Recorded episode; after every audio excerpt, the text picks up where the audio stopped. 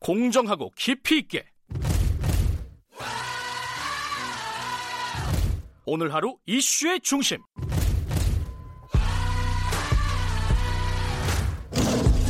김경래의 최강 시사.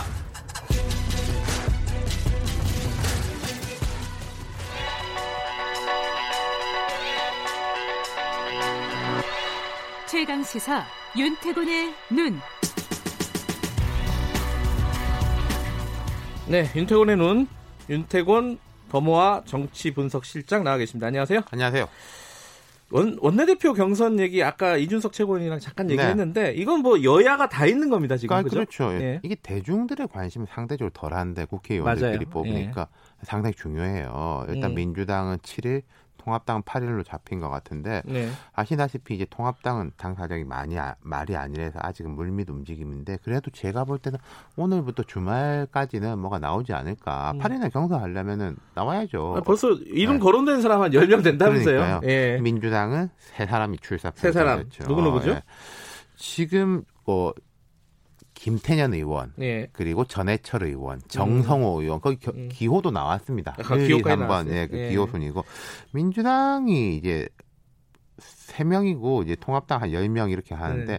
사실 세 명이 더 치열한 거예요. 열 명이 이야기가 나온다는 건 그 치열하다기보다는 정리가 제대로 안 된다는 뜻이니까. 예. 예. 특히 이제 민주당은 180여석의 슈퍼 여당 아니겠습니까? 네. 뭐 3당 합당 직후 제외하고는 이 정도 파워의 여당이 없죠. 예. 원내대표가 원래 중요한 거겠지만 이번 선거에서 또 특히 중요한 이유들이 그러니까 있을 예, 겁니다. 제가 보편적인 거하고 특수한 거하고 예. 두 가지로 나눠서 보면은 여야 모두 원내대표 본연의 일이 있죠. 의원들 네. 상임위 배정하고 원내 전략 짜고 음. 상대와 대화할 땐 대화하고 싸울 땐 싸우고 음. 뭐 법안을 통과시키거나 막거나 네. 여당은 또 정부하고 당정 협의를 진행하고 그 중에서 올해 원내 대표가 더 중요한 게요. 내년 원내대표 비- 비교하면 내년 원내대표는 상임위 배정 권한이 없어요. 상임위는 2년에 한 번씩 바꾸거든요. 네. 그러니까 이제 반편성 시켜주는 거 아니겠습니까? 반장이. 그렇죠. 반장 마음대로 하는 건 음. 아니지만은 어쨌든 이번 원내대표는 그 권한이고 특히 초선 의원들한테는 되게 영향을 많이 미쳐요. 이게 음. 재선 삼선만 해도 대략적으로 전공 과목 같은 게 나오잖아요. 의원들이. 그렇죠. 예. 근데 이제 초선은 전문성을 갖고 영입된 케이스에는 그 사람을 이제 배정해 주는 게 맞겠지만 그게 아닌 사람들은 이게 원내대표의 영향이 매우 크죠. 음. 그리고 이제 특수성이 이번 원내대표는 뭐 각각 원내대표는 1년씩이니까 내년 5월까지 임기인데 민주당 경우에 이 원내대표 임기 중에 전당대회가 있다. 음. 당대표 뽑는단 말이죠. 네. 또 내년 5월 이전에 대선 후보가 선출되지는 않겠지만은 내년부터는 분위기가 확 올라올 겁니다. 음. 새 대표랑 호흡 맞추고 대권 주자들이 공정하고 시너지를 창출할 경쟁의 분위기를 만든다. 이런 게 중요하다는 거죠. 그리고 네. 통합당이라고 안 중요하냐? 지금 제일 중요한 게 뭐 비대위냐 전당대회 가느냐 이게 새 원내대표의 책무가 됐잖아요. 그러네요. 예. 음. 심지철 권한대 이거 해결해놓고 가려고 했는데 뜻을 모으지 못했으니까 다음 원내대표한테 넘긴 건데 자 시나리오는 두 가지입니다. 새 원내대표가 말 그대로 비대위원장이 돼가지고 8월 전당대회 치르는 거. 네. 이 8월 전당대회 할 거면요 다른 사람 안 불러도 돼요. 비대위라고 막 거창하게 외부 네. 영입 안 해도 된다는 그렇죠. 거죠. 한 예. 뭐 5월부터인데 5, 6, 7 세 달인데 6월부터는 이제 전당대회 주자들이 지방도 돌고 할 거니까 네. 그 관리하는 거 정도인데 그게 아니면은 전당대회를 좀 미루고 상대적으로 길게 가져간다 비대위를 음. 물론 당의 총의를 모아서 정하겠지만 그걸 정하는 주체가 새 원내대표가 음. 되는 거죠. 이 원내대표 예전에는 이 돈도 좀 있었잖아요. 아유, 많았죠. 예. 특수활동비 되게 많이 받았는데 물론 그 특수활동비를 뭐 집에 들고 가는 게 아니라 각 상임위, 원내대표단 등에 배분을 했는데 가끔은 집에 들고 가시는 분도 어, 있었어요. 있었죠. 예. 근데 이게 돈이라는 게돈 예. 나눠주는 것도 되게 큰 힘이지 않습니까? 그럼요. 이게 예. 회사에서 회식비 하는 게 뭐 부장님 돈입니까? 회사 돈이지. 근데 이제 부장이 파워가 있잖아요. 예. 근데 그것도 이제 확 줄었고 예전만 못하다는 건데 이게 보면은 책임은 무겁고 과제는 어렵습니다. 여당은 음. 일단 180명의 의원들을 리드한다는 것 자체가 쉽지가 않을 거예요. 그렇죠. 다 잘 났는데 의원들이 자기가 다 잘 났죠. 그렇죠. 그리고 예. 또 대통령 지지율이 워낙에 높지만은 자 임기 말로 가면은 레임덕 이야기가 안 나올 수가 음. 없다. 그 과정에서 당과 청와대 사이에 이제 미묘한 갈등이 벌어지는데 이걸 이제 균형점을 찾는 게 정치적 현실인 거죠. 너무 청와대 편만 들어도 당에서 이거 뭐 하는 거냐 할 것이고 음흠. 너무 당에서 이렇게 좀 청와대하고 이제 거리를 벌리려고 해도 문제인 거고 거기서 이 적절한 균형점을 찾는 거 야당은 더 어렵죠. 일단 의석수 차이가 너무 많이 납니다. 싸우기가 버겁죠. 아, 그렇죠. 아, 지금 당과 보수 진영이 뭐 그라운드 제로 상태잖아요. 예, 예. 이럴 거예요. 좀 중도적으로 가려고 하면 이 전투력 떨어졌다. 야당이 야당 다 와야지 이런 이야기 할 거고 네. 세게 나가려고 하면 아직도 정신 못 차렸냐 음흠. 그런 말 듣지 않겠습니까?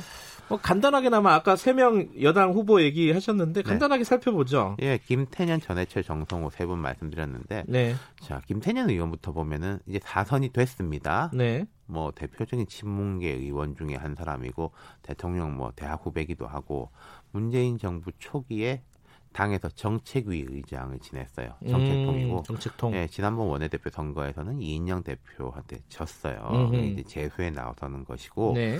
전해철 의원은 이제 삼선이 되는데 중량감이 높아요. 음, 친노에서 친문으로 이어지는 상징성이 있죠. 핵심 그룹이죠. 그렇죠. 예.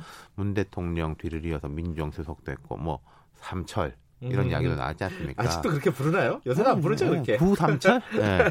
네. 주류 진영의 이제 키맨이다. 예. 대철 의원은 정성호 의원은 이제 사선이 되는데 비주류 음, 당내 신망이 높고 할 말은 하는 사람. 이렇게 조금 이 그림이 앞에 두 사람하고 정성호 의원이 좀 달라요. 두 명은 주류, 한 명은 그렇죠. 비주류. 예. 그리고 이제 김태년 의원은 전대협 출신. 아하. 예, 그렇군요. 전해철 정성호 의원은 다 이제 변호사 출신인데 판검사 경력은 없고 음. 바로 좀 뭐 인권 변호사 이런 식으로 들어왔고 네. 세 사람 다 이제 세대로 치면은 86 그룹이다. 음, 근데 여기서 이제 전대협 뭐 대학 학생 운동한 사람은 김태년 의원이 유일하고 음, 전형적인 86 그룹. 그렇죠. 예. 지역구는 세 사람 다 수도권, 성남, 안산, 경기, 양주 이렇게 음. 되는 거죠. 다 수도권이다. 네.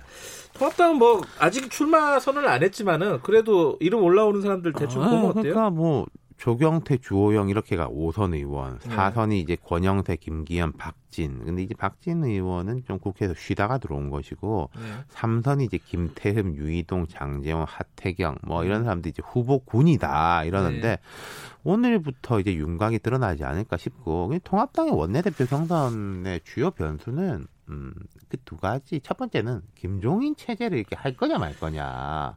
이게 아무래도 큰 쟁점이 될 거예요. 아까 그 누가 그 이준석 이준석 최고위원 얘기 들어보니까 아마 나오시는 분들이 네. 대부분 김종인 비대위 체제를 그 뭐 긍정적으로 생각하는 분위기다 이렇게 얘기했는데 어떻게 보세요? 아니 그러면 차별점이 없고 어떤 분은 그럴 수 있겠죠. 전략적으로 난 이게 반대다라고 해서 네. 그 반대쪽의 뜻을 모으겠다 이럴 수가 있으니까 그러니까 원내대표 경선을 지- 에, 거치면은 자연스럽게 그 부분에 대한 약간 정리가 될 수 있는 거예요. 음. 당의 의견이 모아지는 거죠. 지금까지는 이게 이제 침묵하는 다수인지 목소리 네. 큰 소수인지 그걸 좀 알 수가 없는 헷갈리는 측면들이 있었거든요. 음. 그러니까 뭐 특히 통합당 같은 경우에는 원내대표 경선이 거치면서는 조금씩 조금씩 이게 정리가 되기 시작할 거다 당 상황이 그렇게 보이는 거죠. 정리되려면 일주일이 남았는데 네, 뭐 일주일 연휴도 있고 하니까 금방, 금방 가는 거죠. 겁니까? 예, 예, 여기까지 됐죠. 고맙습니다. 네 감사합니다. 윤태곤 실장이었습니다. 김경래 최강 시사 2분 여기까지고요. 3부에서는 어, 노동절 맞아서 저희들이 연결하는 측면도 있지만은 김득중 쌍용차 지부장 어, 11년 만에 다시 일터로 돌아간다고 합니다. 연휴가 끝나고 나면은 그 소감도 좀 알고 싶고 쌍용차 많이 어렵잖아요. 그, 그 부분도 좀 여쭤보도록 하겠습니다. 어, 잠시 후 3부에서 뵙고요. 일부 지역국에서는 해당 지역 방송 보내드립니다.